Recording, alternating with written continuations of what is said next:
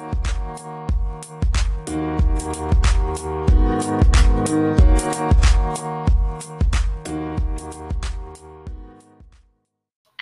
moje meno je Katarína a som doktorka veterinárnej medicíny. Vítam vás pri ďalšom dieli veterinárneho podcastu. Tento projekt vznikol pre vás, majiteľov zvierat a pre nadšencov veterinárnej medicíny, aby vám trochu priblížil zdravotný stav zvierat. Som veľmi rada, že ste tu so mnou pri ďalšom dieli. V minulom sme sa venovali antiparazitikám, pretože akurát začína kliešťová sezóna a v tomto dieli by som rada na ne naviazala a povedala vám niečo o chorobách, ktoré kliešte prenášajú. Pri tejto príležitosti ma napadol jeden príbeh, ktorý nám rozprávali na univerzite práve na prednáške z parazitológie a to, že prišla do ordinácie jedna staršia pani s jazvečikom s tým, že mal na brúšku viacero kliešťov a už teda všetky vytrhla, akurát jeden sa hrozne silne drží a potrebovala by s tým pomôcť. Veterinárny lekár sa na to pozrel a zistil, že pani mu vytrhala bradavky čo je strašné. Ja vôbec nechápem, ako sa jej to podarilo, ako ten pes mohol držať, pretože to muselo strašne bolieť. Ale čudovali by ste sa, koľko ľudí nevie, že aj psi samci majú bradavky a prídu do ordinácie s tým, že našli nejaký zvláštny útvar, nevedia, čo to je a vystvitne z toho, že sa jedná o bradavku. Je to ako u ľudí. Aj holky majú bradavky, aj kľúci majú bradavky a analogické to u psov. Aj feny, aj psi ich majú, takisto aj mačky, aj kocúrovia.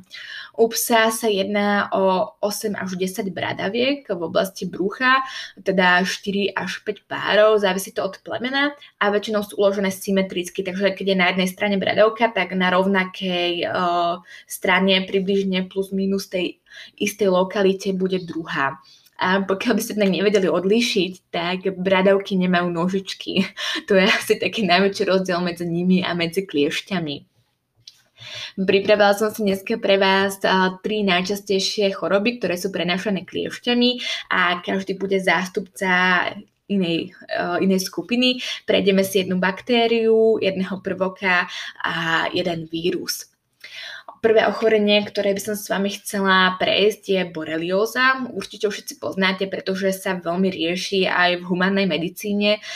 Všetky tieto ochorenia sú prenosné aj na ľudí, preto by sme mali veľmi dbať na ochranu našho psa pred parazitmi, pretože tým chránime aj svoje zdravie. Uh, pretože ak na toho psa vleze nejaký kliešť, čo na neho určite vleze, tak o, potom ho priniesie k nám domov, rozleze nám po byte, prisaje sa na nás a môže nás ohroziť práve týmito chorobami a veľa z nich končí smrteľne aj u ľudí, keď sa na ne príde neskoro alebo keď majú nejaký závažný priebeh. O, takže investujte do tých antiparazitik, naozaj sa to oplatí. Borelioza postihuje pohybovú a nervovú sústavu, postihuje tiež kožu a srdce. V Českej republike sa datuje už od roku 1985, takže už je s nami nejakú dobu.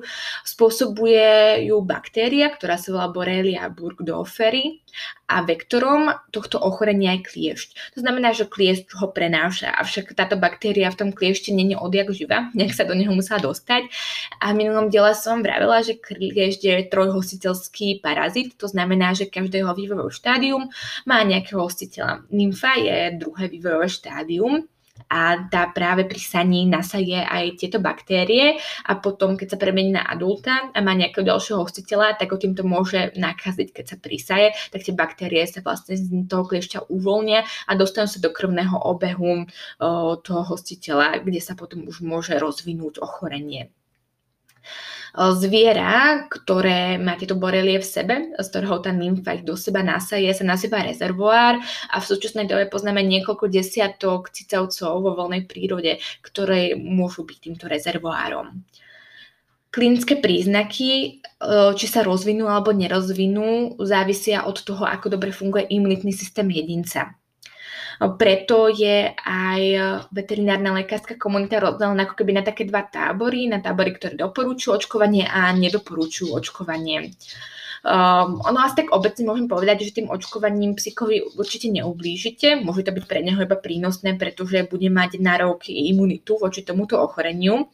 Uh, tí, čo úplne to očkovanie nedoporučujú, tak je toho z hľadiska toho, že malé percento tých psov má klinické príznaky, ale samozrejme závisí to na vašom konkrétnom prípade. Ak bývate niekde blízko lesov alebo často s tým psom chodíte na prechádzky mimo mesto, kde je koncentrácia kliešťov vyššia, tak prečo nie? Kľudne ho nechajte zaočkovať. Ak bývate iba v meste, tak tam je to na zváženie, či áno, či nie, ale samozrejme, ako som vravila, očkovaním nič nepokazíte a kľudne toto prediskutujte s vašim ošetrujúcim veterinárnym lekárom, ktorý vám poradí najlepšie, pretože vášho psíka najlepšie pozná. Veľa tých psov je bezpríznakový nosič infekcie, uh, teda tú baktériu v sebe majú, alebo majú už voči nej iba protilátky, ale navonok to vôbec nejak prídeme. Tí, ktorí nejaké klinické príznaky majú, prídu do ordinácie väčšinou s tým, že ten pes krýva, uh, že krýval nejakú dobu a potom prestal krývať a zase krýva a že má nejaké zvláštne kluby. Uh, to je eh, taký hlavný príznak, pri ktorom by nám mohol napadnúť, že jedna z diagnóz by mohla byť práve borelióza. Eh, Klby môžu byť opuchnuté, teplé a bolestivé na pohyb. Celkovo ten pes je veľmi neochotný voči pohybu, pretože ho to bolí, eh, je to nepríjemné. To ochorenie má kolisavý charakter a môže vzniknúť až niekoľko mesiacov po tom, čo sa infikuje. Takže napríklad má infekčného kliešťa a až 2 mesiace alebo 6 mesiacov potom sa to ochorenie rozvinie. Pri diagnostike sa veterinár spýta napríklad nejaké anamnestické údaje, teda či sa psík stýkal, stretol s nejakým kliešťom, či ste mu nejakého vyberali, taktiež či nebol v nejakej rizikovej oblasti, kde sa práve nachádza tá borelioza v zvýšenej miere a potom skontroluje na klinickom vyšetrení, ako na tom je celkovo a spýta sa na to, ako sa pohyboval, či tam teda bola nejaká stuhlosť alebo či je stále rovnako aktívny je nutné vždy vylúčiť nejaké poranenie končatiny, napríklad o nejakú vetvu, to tiež môže spôsobiť neochodok pohybu a krývanie, ale samozrejme, pokiaľ sa jedná o boreliózu, tak si to môžeme potvrdiť v laboratóriu z krvi, kedy sa vlastne PCR metodou preukáže DNA baktérií. Limská borelióza môže mať viac foriem. Môže to byť teda uh, tá forma, kedy vidíme krývanie na jednu alebo viaceré končetiny, je zvýšená teplota, zviera je anorektické, teda nepríjma potravu, apatické a vykazuje celkové prejavy bolesti. Môžu mať ale nebezpečnejšiu formu, tieto klinické príznaky a to renálnu, kedy sa usadzujú imunokomplexy, e, ktoré vytvorí imunitný systém v obličkách a ucpia ich. Takže ako keby to filtrovanie v nich nemôže prebiehať ako u zdravého jedinca, pretože tam nejaká prekážka, čo potom vieme zistiť z krvi na zvýšených hodnotách močoviny a fosforu. A taktiež e, tam vidíme značnú stratu krvných bielkovín, ktorá sa prejavuje klinicky na psovi tým, že má edémy, teda otoky končatín. Popisuje sa aj srdečná nervová forma, ktorá je však veľmi vzácná. Netreba to však podceňovať, pretože to sú už vážne priebehy tejto choroby, ktoré sa veľmi ťažko riešia a niekedy úplne nie sú vratné. Hlavným eh, diagnostickým markrom je teda preukázanie toho DNA v krvi. Liečba sa potom koncipuje antibiotikami. Avšak tieto antibiotika nie sú nejaké jednorázové, nie sú ani na 5, ani na 10 dní, ale musia sa užívať dlhodobo, teda až 3 týždne, aby došlo k dobrému preliečeniu, pretože ak sa ten pes poriadne neprelieči, táto choroba môže opäť vzplanúť a môže opäť mať klinické príznaky. Dôležitá je teda prevencia u ľudí napríklad tá borelioza spôsobuje taký typický červený flak po prísade kliešťa. U psa toto nie je typický klinický príznak, uh, takže sa to spoznáva ťažšie na prvý pohľad. Um, ale investujte teda do tých antiparazitik, aby ste chránili aj seba. Ďalšie ochorenie, ktoré je veľmi známe, je babezióza. Babezióza je vyvolané prvokom, a to nie je teda baktéria a nie je to ani vírus, je to prvok, ktorý sa nazýva Babesia canis a prenáša ho kliešť, ktorý sa volá Pia glužny, teda dermacentor a vyskytuje sa hlavne okolo riek, teda našli by som v Českej republike na juhu. V súčasnej dobe však v oblasti Polska babeziózu prenáša aj Xodes, čo je iný druh kliešťa. Tento kliešť je v našom území viac rozšírený čo je nebezpečné, pretože to potom značne zvyšuje výskyt babeziózy. V súčasnej dobe prebiehajú akorát štúdie na území Českej republike, či to tu je obdobne. Babezióza sa rozvíja po 10 až 21 dní od toho, ako sa kliež hostiteľa prisaje a napada červené krvinky, spôsobuje ich rozpad. Teda ten pacient potom je anemický. Môžeme vidieť do červená sfarbený moč, je to vlastne z krvného farbiva, z tých rozpadnutých červených krviniek. Pes je unavený, je malátny. Keď v tele nemáme dosť červených krviniek, oni prenášajú kyslík, tak o, potom sme rýchlejšie unavení, pretože nemáme toľko tých pomocníkov na roznos kyslíka a potom nie sme schopní ubehnúť napríklad polmaratón, pretože je to pre nás oveľa náročnejšie fyzicky má tiež ten pes bledé slíznice, pretože je málo červených krviniek v obehu. Diagnostika tohto ochorenia tiež spočíva v tom, že odobereme krv a pod mikroskopom vidno tieto drobné krvné parazity a ako také maličké rohlíčkovité alebo tyčenkovité útvary, ktoré sú v červených krvinkách.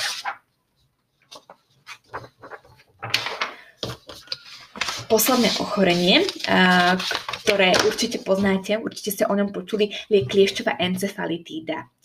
Už toho slova encefalitída to poukazuje na to, že toto ochorenie prebieha na mozgu, že to je zápal na mozgu a spôsobuje ho vírus.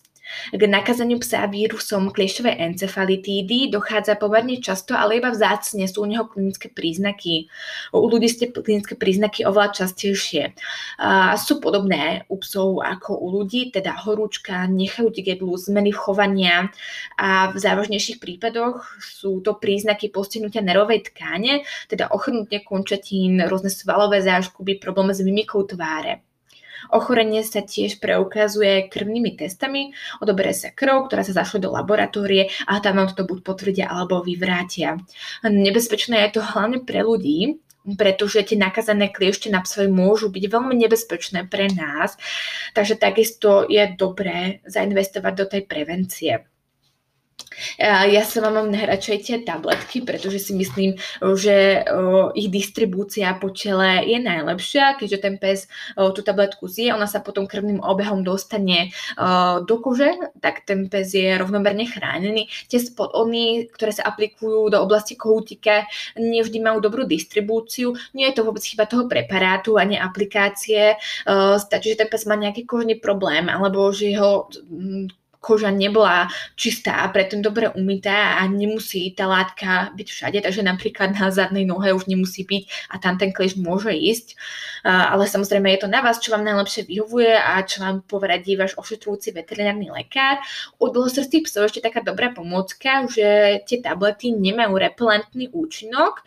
Oni fungujú tak, že ten kliešť, keď má kontakt s kožou, tak vtedy ho to zabuje, zabije alebo odpudí. A pokiaľ máte dlhočastého psa, veľmi dlhočastého, ako mám ja, napríklad dlhočastú kóliu alebo nejakou samojeda alebo niečo, čo má veľmi veľa chlpov, tak pokiaľ idete do lesa, tak je dobré ho ešte postejkať nejakým sprejom, ktorý odpudzuje tie kliešte, aby ten pes nebol ako autobus pre nich, že sa zväzú k vám domov a že ten pes síce chránený bude, pretože pri kontakte s kožou ten kliešť zomrie, ale vy nebudete chránení. Tak to je len taká poznámka pre vás, ak máte podobného psa, ako mám ja.